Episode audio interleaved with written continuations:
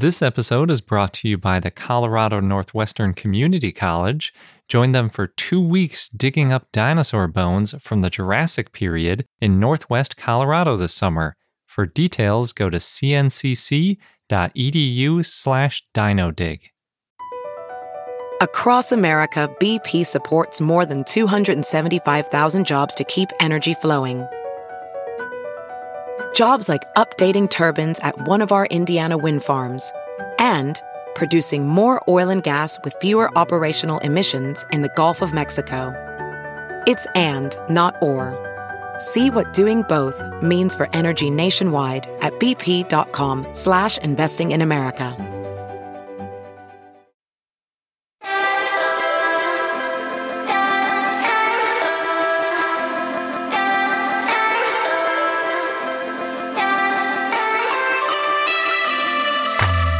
Hello and welcome to I Know Dino. I'm Garrett, And I'm Sabrina.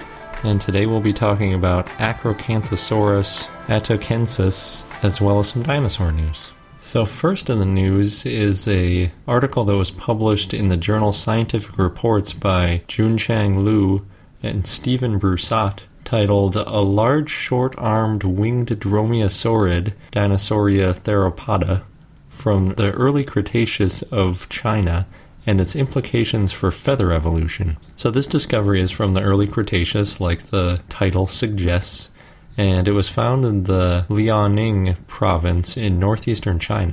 So, this area is already known from five other dromaeosaurids, which the author point out is currently believed to be the group most closely related to modern birds. They named the new species Zhenyuanlong suni, and it was originally discovered by a farmer, but most of the name comes from Mr. Zhenyuan Sun, who secured the specimen for the study and for the museum that he works for. The long part of the name, the end in the Zhenyuanlong, comes from the Chinese word for dragon, so that's pretty cool. The authors continually refer to this finding as a large bodied and short armed dromaeosaurid, which differs from other dromaeosaurids, which typically had nearly even fore and hind limbs. Zhenyuanlong also appeared to have a lot of veined feathers, which is kind of like the quill feathers that you'd expect to see on a bird, except on its legs where it looked a little bit fuzzier. and I know that's not really scientific, but we sometimes talk about dino fuzz, and that's kind of what it appears to have had down there. Author Stephen Brusatte said, quote, I don't think we ever thought we would find a fairly large dromaeosaurid with short arms and huge wings that look just like those of modern birds. These new finds continue to help us better understand one of the major evolutionary transitions in the history of the planet the origin of small, feathered, winged, flying birds from dinosaurs. The authors describe that the short armed body plan in dromaeosaurids reveals a, quote, previously unrecognized homoplasy. Homoplasy is the term that describes a feature that evolves separately in different groups, rather than just being shared from a common ancestor. We've talked about this in the past, but those times we called it convergent evolution.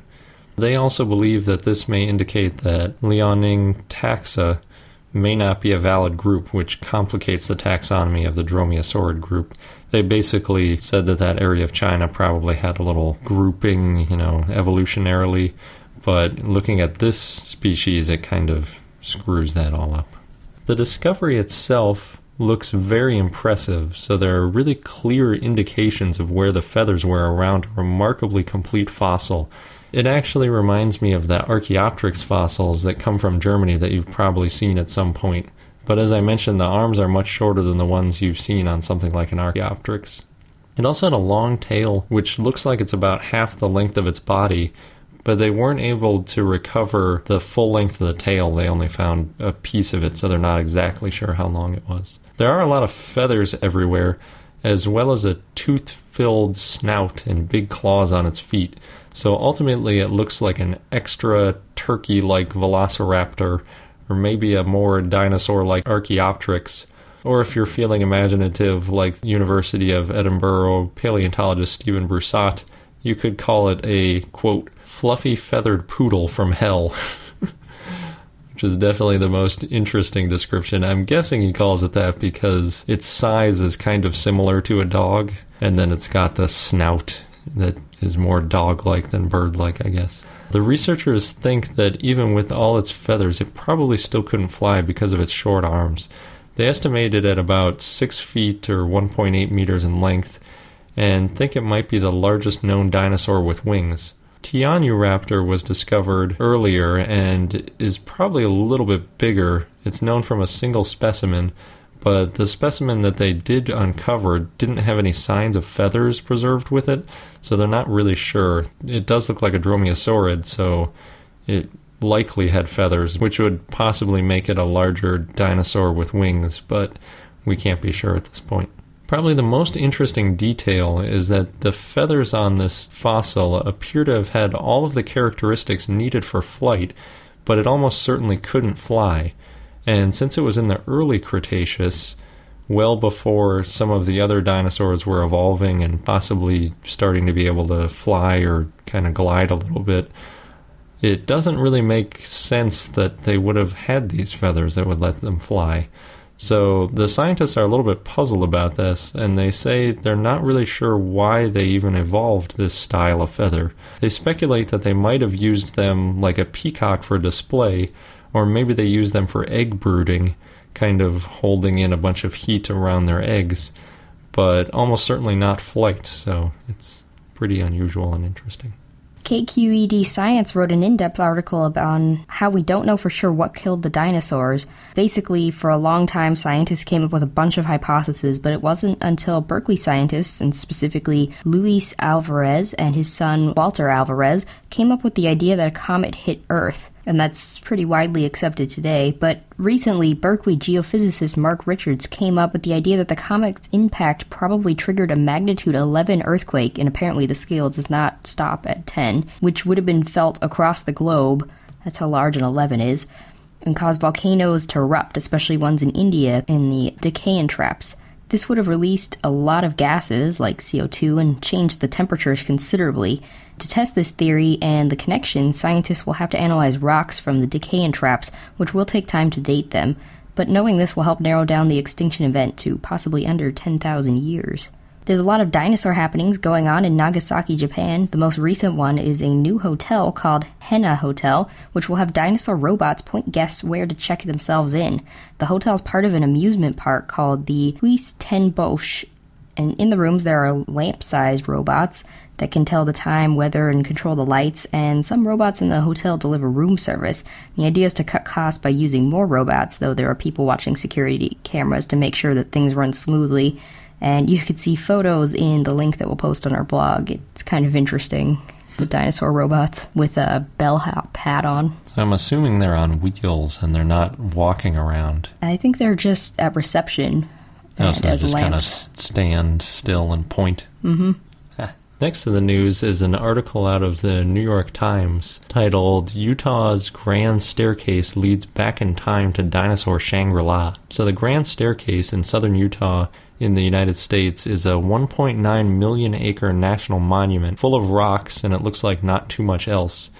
But apparently, there are some plants there, and their roots actually shoot down up to 30 feet into the rock, and they actually start to eat at the calcium that's stored in the fossils of dinosaur bones. So there's a bit of a battle between the plants and the paleontologists trying to get to the fossils first, which is crazy. I never realized that a plant could decay a fossil like that. So a large part of the park is called the Kaiparowits Plateau, which is a 50 mile long high elevation ridge and within that plateau, there is an area called the Kaiparowits Formation, which is a band of sandstone and mudstone from about 76.6 to 74.5 million years ago. So the way that the sand and mud were deposited left the fossils very well preserved, and they even have some leaves that are preserved so well that they still have their cellular structures intact. And in the article, they describe it as you could peel them right out of the rock. I'm not sure exactly how that works, but that's pretty awesome. They've discovered more than 12,000 plants in the area, so it shows just how well preserved some of the things are there. They've discovered hadrosaurs, two new unique species of tyrannosaur, Teratophoneus curriei, which means monstrous murderer, and Lythronax argestes, which means king of gore. And that actually is the oldest known tyrannosaurid at 81 million years old. It's not quite from the Kaiparowits formation part of the monument. That's why it's a little bit older than the age I mentioned earlier. And then there's also a lot of ceratopsians and other theropods like troodons and whatnot that they've discovered there. The fossils in this area are a lot more dense than in a lot of other dinosaur fossil formations and they believe it's because of the incredible density of plant life that was around at the time. Dr. Ian Miller, a paleontologist who frequents the area, said, quote, To get that many bigger than hippo-sized herbivores living in a small space, you need an incredible plant ecosystem to support them. This is unprecedented in the Cretaceous. We've never seen a forest that was so heavily dominated by vines in the fossil record really anywhere on the planet. And what he's referring to is the fact that there are lots of different leaves and some vines that they've discovered. And what they compare it to is in on the modern Earth, if you look at the most dense forests, you'll see a lot of vines all over the place. And it looks like this was just like that. There were tons of vines and tons of plant life.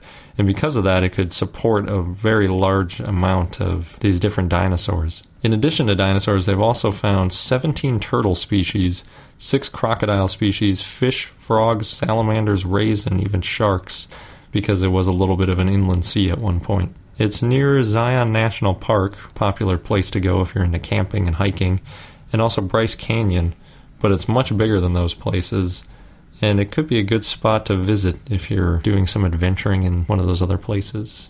And last in the news, Guy Gsell, who's the executive producer of Field Station Dinosaurs in Secaucus, New Jersey, plans to create a dinosaur themed attraction in Derby, Kansas.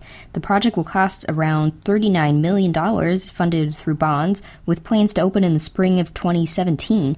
And the idea is to make the attraction an edutainment attraction, which means education and entertainment. And it would be open year round with a museum and possibly a footprint gallery and a mini golf course, as well as a ropes course. And there's also plans to run a national dinosaur camp and overnight stays, so Garrett and I might have to try that out come 2017. Yeah, $39 million would get quite a museum. Some of the ones we've talked about, like the one in the outback of Australia, I think they only had $500,000, so it could be pretty awesome. Some really good mini golf.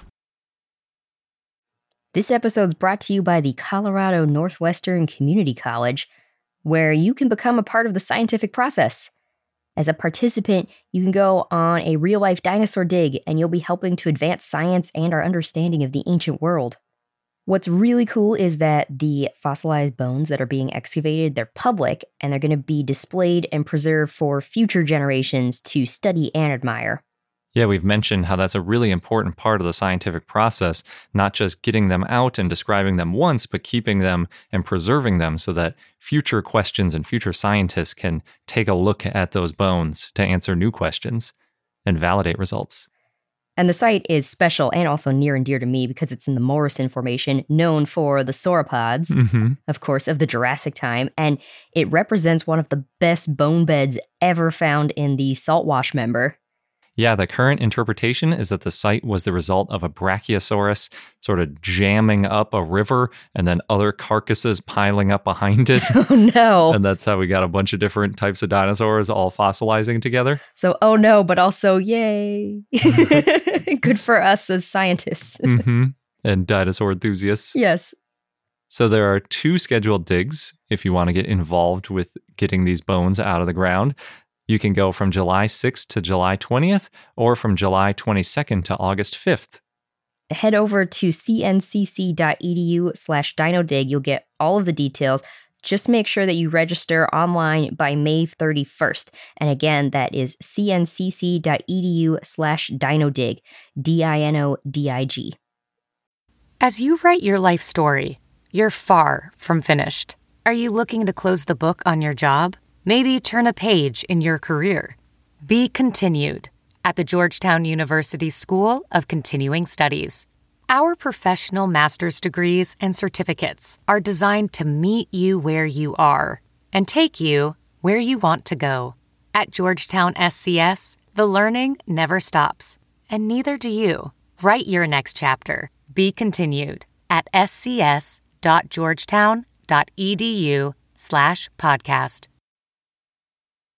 And now for our dinosaur of the day, Acrocanthosaurus, which coincidentally is, well, not coincidentally, since we chose this dinosaur for the week, but it's the antagonist in Raptor Red. So the red, the Utah raptor, has to kind of stay away from Acrocanthosaurus. Anyway, Acrocanthosaurus means high spined lizard, and it's a theropod that lived in North America during the early Cretaceous. Its fossils have been found in Oklahoma, Texas, and Wyoming, and teeth have been found in Maryland. There's only one species. It's Acrocanthosaurus atokensis. J. Willis Stovall and Wann Langston Jr. named the species in 1950, though the first fossils were discovered in the early 1940s. The holotype and paratype are partial skeletons and skulls from the Antlers Formation in Oklahoma. Acrocanthosaurus atokensis is named after Atoka County in Oklahoma, where the holotype was found. Another partial skeleton was found in 2012 in the Cloverly Formation in Wyoming, a juvenile, and it may have been the only theropod in the Cloverly Formation. There's a tooth found in southern Arizona that's possibly Acrocanthosaurus, and teeth, again, found in the Arundel Formation in Maryland. In the 1990s, two more complete skeletons were described. From Texas, a partial skeleton without a skull, and from Oklahoma, a specimen found by Cephis Hall and Sid Love and it was an even more complete skeleton that was nicknamed Fran, and is the largest and only known one with a complete skull and forelimb. So what happened is after finding a few pieces of the Acrocanthosaurus, Cephis Hall and Sid Love got permission to dig for the dinosaur. The land was owned by Weyerhaeuser, a timber and building materials company, and they got permission from the regional timberlands manager, who said that the company had no interest in paleontological findings, but then once the company found out how valuable it was, after three to four years of excavating, they contested the ownership and it went to court. And this is the first time that two amateurs successfully excavated a major dinosaur quarry by themselves without financial or logistical support from a university or commercial fossil company. So that's pretty cool. It sounds kind of like the documentary Dinosaur 13 we talked about with the controversial contesting of an excavated dinosaur fossil once they found out it was valuable. Yeah, a little bit. This Acrocanthosaurus, Fran, ended up in the North Carolina Museum after the court battle when a quote, mysterious donor gave millions of dollars to the museum to purchase the set of fossils for display. And there's a lot more detail in Russell Farrell's book Acrocanthosaurus Bones of Contention, so we'll probably have to read that soon. Yeah, Sabrina and I actually saw that Acrocanthosaurus in the museum, and it's in a really cool display with a herbivore, and they're kind of in a little battle in this neat little domed roof area of the museum. Worth checking out. So again, the donor basically purchased this Acrocanthosaurus skeleton for $3 million in December of 1997 and then gave it to the North Carolina Museum of Natural Sciences. And Black Hills Institute in South Dakota cleaned and prepared the bones. And it was because of this find of Fran that scientists realized Acrocanthosaurus was related to Allosaurus and Carcharodontosaurus. The bones of the North Carolina Museum's Acrocanthosaurus were jet black from minerals in the sediment. It also had a punctured shoulder blade and several healed broken ribs. The Black Hills Institute said it was one of the most difficult preparations that they had done due to moss and pyrite on the bones, which released acids when removed. So the bones had to be prepared in vacuum boxes, or the preparers had to use respirators, which added many additional hours to the preparation. And again, in the North Carolina Museum of Sciences, the Acrocanthosaurus that you see is 54% of actual skeleton. It's not a replica. Sometimes Acrocanthosaurus is called Acro for short, and in the North Carolina Museum, they nicknamed their Acrocanthosaurus the Terror of the South. There are possible Acrocanthosaurus footprints in the Glen Rose Formation of central Texas, though it's unclear for sure if it is. However, it's close to the Antlers and Twins Mountains formations, and it's from a similar time period during which the only theropod known from around then at that place was Acrocanthosaurus, so there's a good chance it is. The Glen Rose tracks were found in 1938, and American Museum of Natural History paleontologist Roland T. Bird studied them.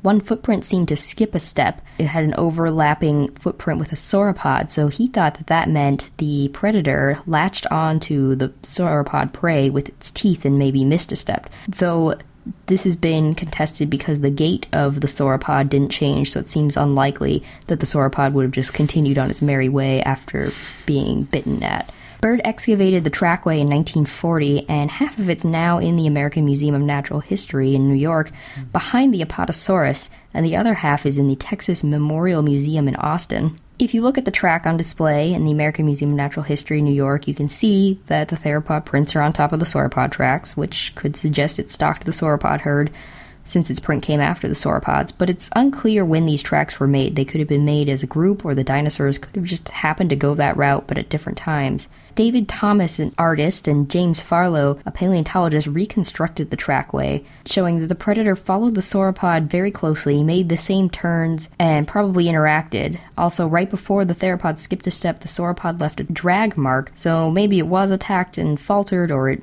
threw its weight to avoid being bitten but they're not sure if it was an attack, they just know that there is a missing track. However, trackways are very fragile. For example, the half of the trackway at the Texas Memorial Museum has already deteriorated since being on display. At one point, it was thought maybe there was a second species of Acrocanthosaurus when vertebrae with tall spines, similar to how Acrocanthosaurus tall spines, from the early Cretaceous were found in England. And in 1988, Gregory S. Paul said that they were a second species called Acrocanthosaurus Altispinax, which was later classified as a new genus called Becklespinax. When it was first discovered, Acrocanthosaurus and other big theropods were only known from partial skeletons, which led to a lot of reclassifying. For a while, Acrocanthosaurus was part of Megalosauridae, which was a wastebasket taxon, as we talked about before, and some scientists also thought of it as a spinosaurid until the 1980s because of the long spines. It was also considered part of the Allosauridae family,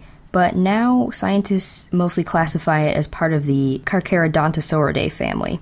And Carcharodontosaurids may have originated in Europe and dispersed into other continents at the time, called Gondwana. In 2011, paleontologists Drew R. Eddy and Julia A. Clarke found in a study by comparing and contrasting anatomical features that Acrocanthosaurus shared a common ancestor with Allosaurus, but it does belong to the Carcharodontosaurid family. Acrocanthosaurus was one of the largest theropods at 38 feet or 11.5 meters in length and weighing up to 6.2 tons.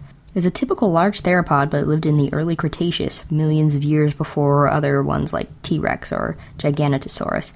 It had a long skull, about 4.5 feet or 1.4 meters long, and had a lot of teeth. The upper jaw had 19 curved serrated teeth. May or may not be clear how many teeth are in the lower jaw, depending on who you ask. Some places I found that it had 68 teeth. Other places said the maxilla and premaxilla had 38 teeth. Like allosaurids, Acrocanthosaurus had long, low ridges that ran on each side of its snout from the nostril to the eye had a typical allosaurid skeleton, which is why it was classified as such for a while. It had a long, heavy tail to counterbalance short forelimbs, three clawed digits on each hand. It was probably not a fast runner because its femur was longer than its tibia, which is the opposite of small, fast running dinosaurs. It was probably an apex predator and preyed on sauropods, ornithopods, and cheilosaurs. Its feet had four digits each, and the first digit was smaller than the rest and did not touch the ground. An analysis of an Acrocanthosaurus forelimb found that it probably had a lot of cartilage in its joints, like living archosaurs, and when resting, the forelimbs would hang from the shoulders, elbows bent, claws facing inwards, the humerus angled slightly backwards. It could not swing its arm in a circle, but it could swing it backwards, and it wouldn't have been able to completely straighten out its arm or even bend it much but it would be able to bend all its digits backwards so it could nearly touch the wrist. And the first digit of its hand had the biggest claw, it was permanently flexed. Because their forelimbs could not swing very far forward, it wouldn't have been able to scratch its own neck, and it probably used its mouth to hunt, but once it had prey in its jaws, it couldn't have used its arms to hold the prey against its body and impale it with its claws. It may have also held prey in its jaws while slashing into it with its claws. Its eyes faced to the side, so it would have cocked its head to look at the prey. In 2005, scientists did a CT scan of a replica of an Acrocanthosaurus cranial cavity and found that it was most similar to Carcharodontosaurus and Giganotosaurus, which was a fellow Carcharodontosaurid. The brain was somewhat S shaped, which is like a crocodile more so than a bird, had large olfactory bulbs, so it had a good sense of smell. When resting, its head would have been looking downwards towards the ground, based on the CT scan, about 25 degrees downward. Because Acrocanthosaurus was a large predator, it probably had a large range and lived in many different areas. Deinonychus also lived in the area, but it was a lot smaller, so not much competition. Acrocanthosaurus was a bipedal predator with notably the high neural spines, which probably supported muscle over its neck, back, and hips. These were 17 inch or 43 centimeter spines from its vertebrae on its back, neck, and tail. These spines were sometimes more than two and a half times the height of the vertebrae they came out of, though Spinosaurus had much higher spines. It's unclear exactly what the spines did. Maybe it helped with communication, to store fat, or control temperature. So the spines may have been used for visual display as a sign of being healthy. It stored fat, the, maybe the fatter they were, the healthier they were, and easier to track mates or something like that. Or it had different colors or markings. Or again, if it was bigger, it may have showed dominance that it was the better hunter. So it would win in a fight. Twin Mountains and Antlers formations where Acrocanthosaurus had been found were large floodplains that drained into a shallow inland sea in the early Cretaceous. The sea then expanded and became the Western Interior Seaway, which divided North America for most of the late Cretaceous. And Acrocanthosaurus, interestingly, is the state dinosaur of Oklahoma as of 2006, though Oklahoma already had a state fossil, Saurophaganax, which is a carnivore. So again, Acrocanthosaurus is a theropod, specifically a carnosaur in the family Carcharodontosauridae. Carnosaurs lived in the Jurassic and Cretaceous and includes allosaurs in their relatives, and they used to include a large array of theropods. One of the largest ones is Giganotosaurus, not to be confused with Gigantosaurus, which is a large sauropod. And these are some of the largest known predatory dinosaurs. Carnosaurs have large eyes and narrow skulls, and many carnosaurs were later classified as more primitive theropods, including megalosaurids, spinosaurids, and ceratosaurs. And our fun fact of the day is that along with crocodiles who are far from their normal habitat and some unusual whale skeletons, there's some evidence that dinosaur fossils were the inspiration for the dragon myths of Europe and China. So when you're thinking of King Arthur and whatever kind of crazy dragon fighting, probably just dinosaurs. And that wraps up this episode of I Know Dino. Thanks for listening, and until next time. Good day.